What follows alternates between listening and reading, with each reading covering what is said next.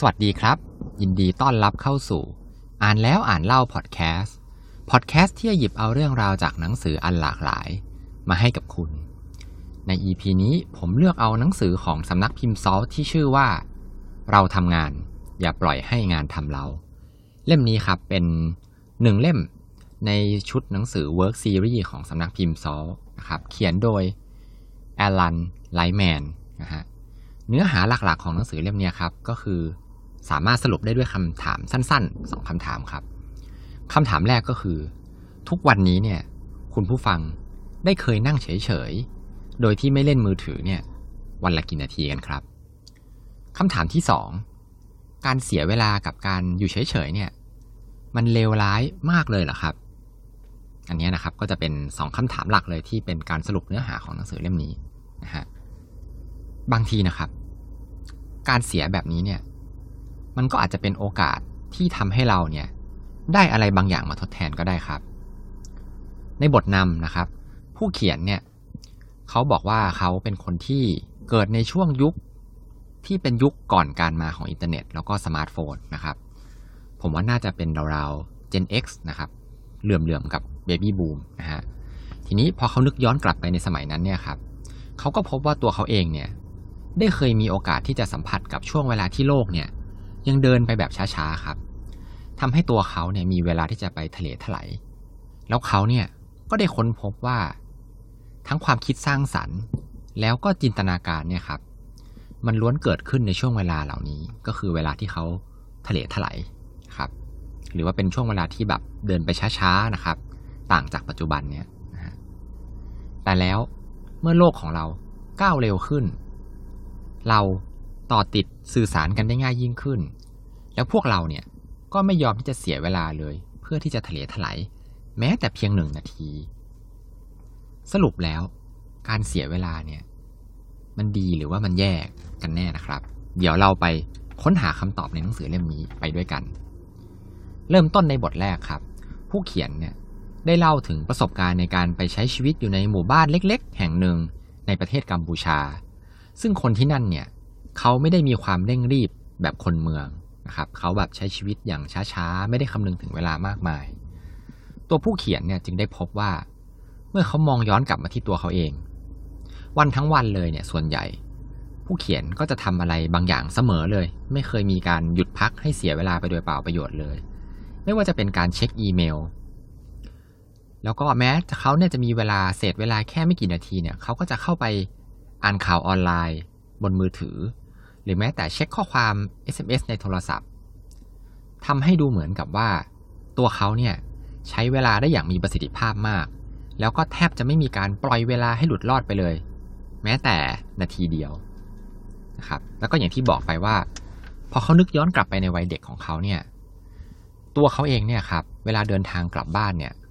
หลังจากไปโรงเรียนเนี่ยครับเขาก็จะเดินตามลำพังคนเดียวช้าๆบางครั้งเนี่ยก็มีการทะเลถลายเดินเข้าไปในป่าหรือว่านั่งเล่นอยู่ที่ริมบึงหรือแม้แต่กระทั่งนั่งมองดูลูกออสมันว่ายไปว่ายมาเนี่ยเป็นชั่วโมงเลยเขาก็เลยเกิดคำถามขึ้นกับตัวเองครับว่าอะไรทำให้โลกเนี้ยมันเปลี่ยนไปหรือเป็นเพราะตัวเขาเองเนี่ยเติบโตขึ้นแล้ววัยผู้ใหญ่ของเขาเนี่ยมันก็มาพร้อมกับความรับผิดชอบมากมายเลยรวมไปถึงแรงกดดันจากอาชีพการงานของตัวเขาเองด้วยนะครับโลกทุกวันนี้เนี่ยมันเร็วขึ้นมากเลยคนเราก็มีความอดทนน้อยลงแล้วก็มีการเชื่อมต่อกันมากขึ้นผู้เขียนครับเขาก็เลยเรียกโลกปัจจุบันเนี่ยว่าโลกต่อติดนะฮะเพื่อที่จะสื่อถึงการเข้ามาถึงอินเทอร์เน็ตแล้วก็โซเชียลมีเดียต่างๆนะครับด้วยความก้าวหน้าของเทคโนโลยีในโลกปัจจุบันเนี่ยครับความเร็วในการสื่อสารของพวกเราเนี่ยก็เพิ่มขึ้นแล้วการสื่อสารต่างๆเนี่ยมันก็ง่ายสะดวกมากยิ่งขึ้นทีนี้ครับมันก็ไปส่งผลให้วิธีการคิดของหลายๆคนเนี่ยเปลี่ยนตามไปด้วยหลายๆคนครับไม่สามารถที่จะนั่งอยู่ตามลำพังในห้องเนี่ยได้นานถึง10นาทีโดยที่ไม่ทำอะไรเลยหรือแม้แต่เดินเล่นในป่าโดยไม่มีมือถือนะครับในความเป็นจริงแล้วเนี่ยเราก็ปฏิเสธไม่ได้หรอกว่าการพัฒนาของเทคโนโลยีเหล่านี้ครับมันมีประโยชน์มากมายเลยไม่ว่าจะเป็นเรื่องของการแพทย์นะครับที่ช่วยในการรักษาโรคดีมากยิ่งขึ้น การที่เราเนี่ยสามารถที่จะติดต่อสื่อสารกับคนที่อยู่คนละซีกโลกได้แบบง่ายดายครับเราเนี่ยมีอุปกรณ์ในการอำนวยความสะดวกเพิ่มขึ้นมากมายเลยไม่ว่าจะเป็นโทรศัพท์มือถือสมาร์ทโฟนไมโครเวฟโทรทัศน์ตู้เย็นหรือแม้แต่กระทั่ง iPhone iPad นะฮะทุกอย่างเนี่ยช่วยทำให้เราเนี่ยมีชีวิตที่สบายยิ่งขึ้นนะครับทำงานต่างๆได้ง่ายยิ่งขึ้นค้นหาข้อมูลได้ง่ายยิ่งขึ้นแต่การพัฒนาเหล่านี้ถ้าเรามองดีๆมันก็มีราคาของมันที่เราต้องจ่ายออกไปเหมือนกันนะครับและตอนนี้ก็ถึงเวลาแล้วล่ะที่เราควรจะต้องมาตระหนักดูว่าพวกเราเนี่ยสูญเสียอะไรไปบ้างนะครับอย่างแรกเลยที่ผู้เขียนเขาสรุปมาก็คืออย่างที่1ครับเราเนี่ยสูญเสียความคิดสร้างสรรค์ไปความคิดสร้างสรรค์เนี่ยมักจะเกิดขึ้นในช่วงเวลาที่เราเนี่ยปล่อยใจให้ว่างนะครับอย่างเช่นช่วงเวลาที่เรากำลังเล่นอะไรสักอย่างอยู่นะครับเพลินๆหรือว่าการออกกำลังกายหรือแม้แต่กระทั่งที่เราเคยได้ยินมาบ่อยๆครับก็คือช่วงระหว่างในการอาบน้ำนะฮะหรือแม้แต่การเดินเล่นหลังที่เรารับประทานอาหารนะครับอันนี้เป็นสิ่งที่เราสูญเสียไปเป็นอย่างแรกนะครับอย่างที่2ก็คือในเรื่องของการเติมพลังครับการที่เดินเล่นแบบสบายๆนะครับนานๆหรือว่าอยู่ในความเงียบสงบนานๆเนี่ยครับจิตใจของคุณต้องการการพักผ่อนเหมือนกันนะครับเหมือนกับร่างกายแล้วก็เวลาที่สงบเนี่ยเป็นเวลาที่จิตใจจะได้พักผ่อนครับอันนี้เนี่ยครับก็คือเป็นตัวอย่างที่ดีเลยว่าทำไมการทำสมาธิเนี่ยถึงดีนะฮะการสูญเสียอย่างที่3ครับก็คือเรื่องของตัวตนภายในของเราเองครับเราเนี่ยสูญเสียเวลาที่จะใช้ในการพูดคุยกับตัวเองนะครับอาจจะเป็นการตอบคำถามว่าตัวคุณเองเนี่ยเป็นใครอะไรคือสิ่งสำคัญในชีวิตของคุณนะฮะถัดมาในบทที่2ครับผู้เขียนพูดถึงคำว่า FOMO หรือว่า Fear of Missing Out นะครับอันนี้เนี่ยเป็นคำยอดฮิตเลยในโลกปัจจุบันนะครับก็คือเป็นการกลัวการที่จะพลาดโอกาสอะไรไปนะครับการที่เราเนี่ยกลัวจะพลาดอะไรไปสักอย่างนึงยกตัวอย่างเช่นเวลามีการแจ้งเตือน notification ในมือถือนะครับหรือว่าในแอปพวก Facebook อะไรพวกนี้ครับมันดังขึ้นมาเราเนี่ยก็จะกลัวการพลาดสิ่งพวกนี้ครับแล้วก็ต้องเข้าไปเช็คดูนะครับส่วนหนึ่งมันเป็นเพราะว่าเราเนี่ยเข้าถึงสิ่งเหล่านี้ได้ง่ายนะครับคุณผู้ฟังลองนึกดูนะครับว่าเคยเจอเหตุการณ์แบบนี้บ้างไหมนะฮะการที่เราเนี่ยออกไปทานอาหารกับเพื่อนนะครับหรือว่ากับครอบครัวหรือว่าเพื่อนร่วมงานก็ตามแล้วเราเนี่ยนั่งอยู่บนโต๊ะเดียวกันเลยแต่แทบทุกๆ2นาทีเนี่ยครับจะต้องมีคนใดคนหนึ่งที่หยิบสมาร์ทโฟนออกมาแล้วก็ขึ้นมาดูเพราะว่ามีเสียงแจ้งเตือนเนี่ยดังขึ้นมาหรือว่าเราเกิดเบื่อนะครับแค่2นาทีเท่านั้นเองนะครับคนเราสมัยนี้ไม่สามารถที่จะอยู่นิ่งเฉยๆได้นะครับเหมือนกับไม่อยากปล่อยเวลาให้เสียไปโดยเปล่าประโยชน์แล้วก็กลัวที่จะพลาดอะไรไปบางอย่างนะครับถ้าลองเทียบดูแล้วเนี่ยก็ผิดกับเมื่อ10ปีที่แล้วที่ทุกๆคนเนี่ยเวลาไปกินข้าวกันนะครับก็จะนั่งคุยกันอย่างสบายใจนะครับแล้วก็พุ่งความสนใจทั้งหมดเนี่ยไปที่คนที่อยู่ตรงหน้าทีนี้เราลองมาสังเกตดูดีๆครับว่าแม้ว่าเราเนี่ยจะสามารถติดต่อสื่อสารกันได้ง่ายขึ้นนะครับถึงแม้ว่าจะอยู่คนละซีกโลกกันก็ตามแต่คนเราเนี่ยจากสถิตินะครับในปัจจุบันเนี่ยกลับเป็นโรคซึมเศร้ากันมากยิ่งขึ้นแล้วก็ในอัตราที่เพิ่มขึ้นเยอะมากๆเลยด้วยนะครับทีนี้ประเด็นถัดมาครับผู้เขียนเขาพูดถึงเรื่องของต้นทุนเวลา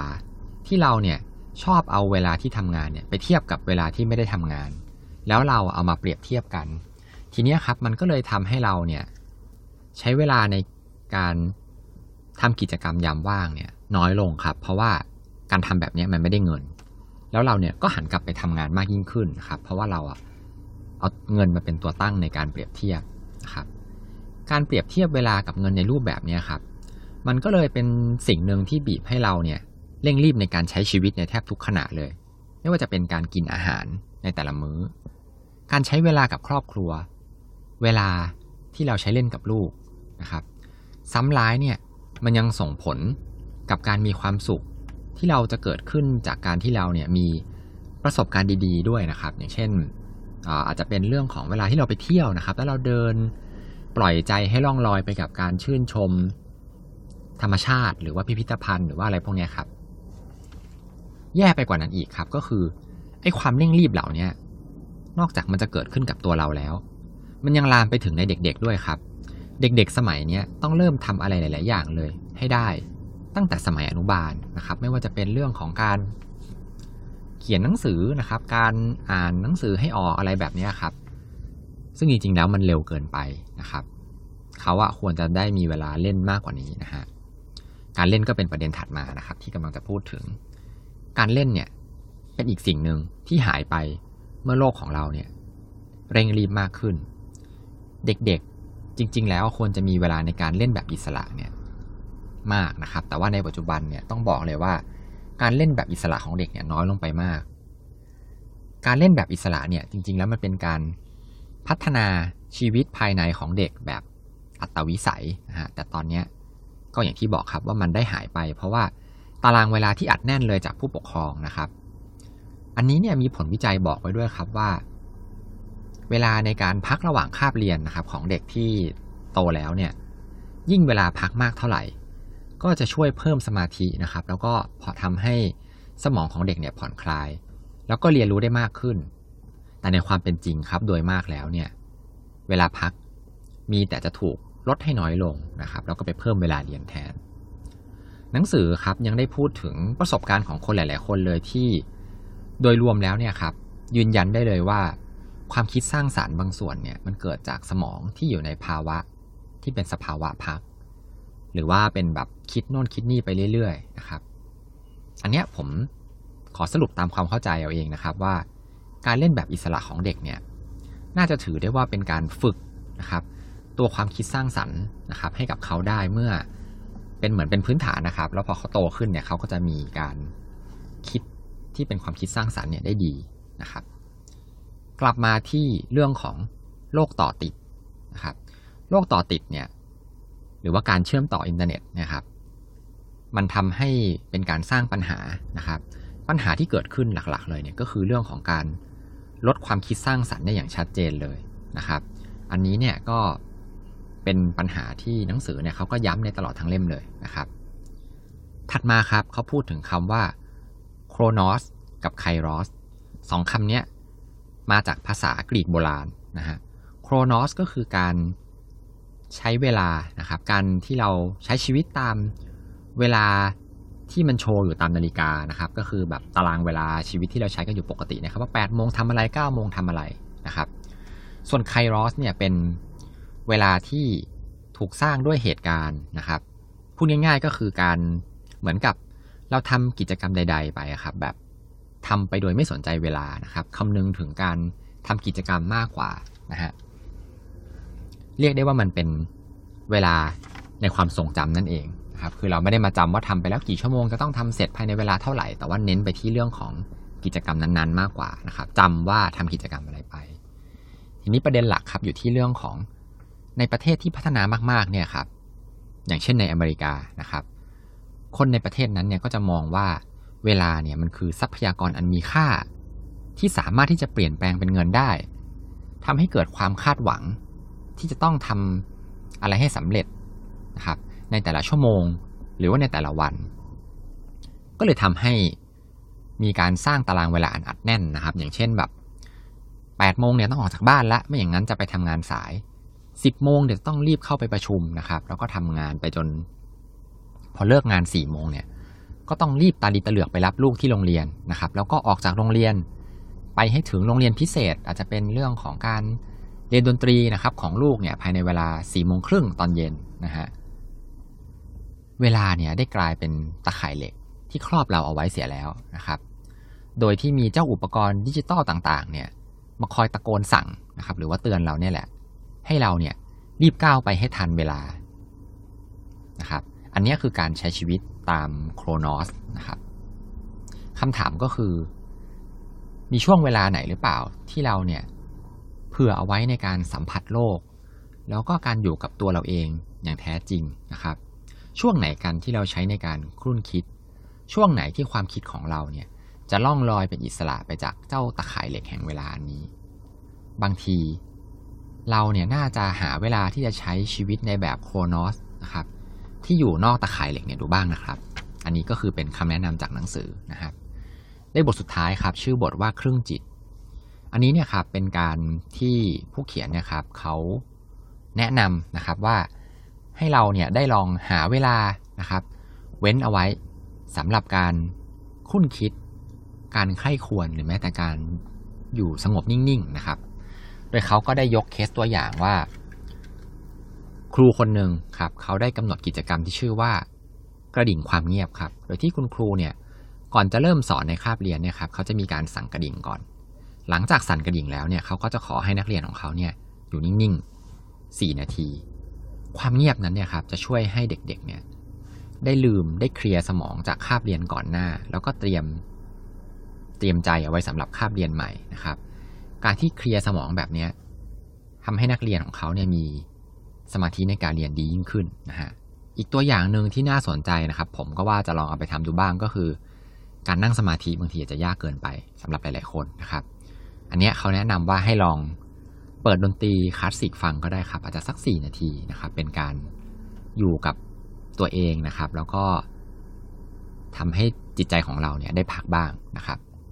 อันนี้ก็จะเป็นเนื้อหาของหนังสือเล่มนี้ครับต้องบอกว่าหนังสือเล่มนี้ครับเป็นหนังสือที่เล่มบางๆนะครับแต่ว่าอัดแน่นไปด้วยเนื้อหาครับก็ดีในอีกรูปแบบนึงก็คือด้วยความที่หนังสือมันบางเนี่ยครับก็เนื้อหาเนี่ยจะกระชับแล้วก็ไม่ค่อยยืดเยื้อนะครับอ่านจบแล้วเนี่ยก็เห็นทีว่าจะต้องไปหาเวลาที่จะนั่งนิ่งๆบ้างนะครับตัวผมเองเนี่ยก็จะติดนิสัยว่าก็จะอดหยิบหนังสือเนี่ยมาอ่านไม่ได้นะครับอันนี้ก็จะต้องไปฝึกนะครับแล้วก็นอกเหนือจากนั้นครับก็คือให้ทุกคนนะครับอยากจะให้ทุกคนเนี่ยทดลองปิดโทรศัพท์มือถือดูบ้างนะครับดูซิว่าเราจะมีเวลาอยู่กับตัวเองมากขึ้นแบบที่ผู้เขียนเนี่ยเขาบอกหรือเปล่านะครับก่อนจะจบ EP นี้ครับก็ขอให้ทุกคนมีความสุขในการอ่านหนังสือที่ชอบแล้วพบกันใหม่ EP หน้าครับสวัสดีครับ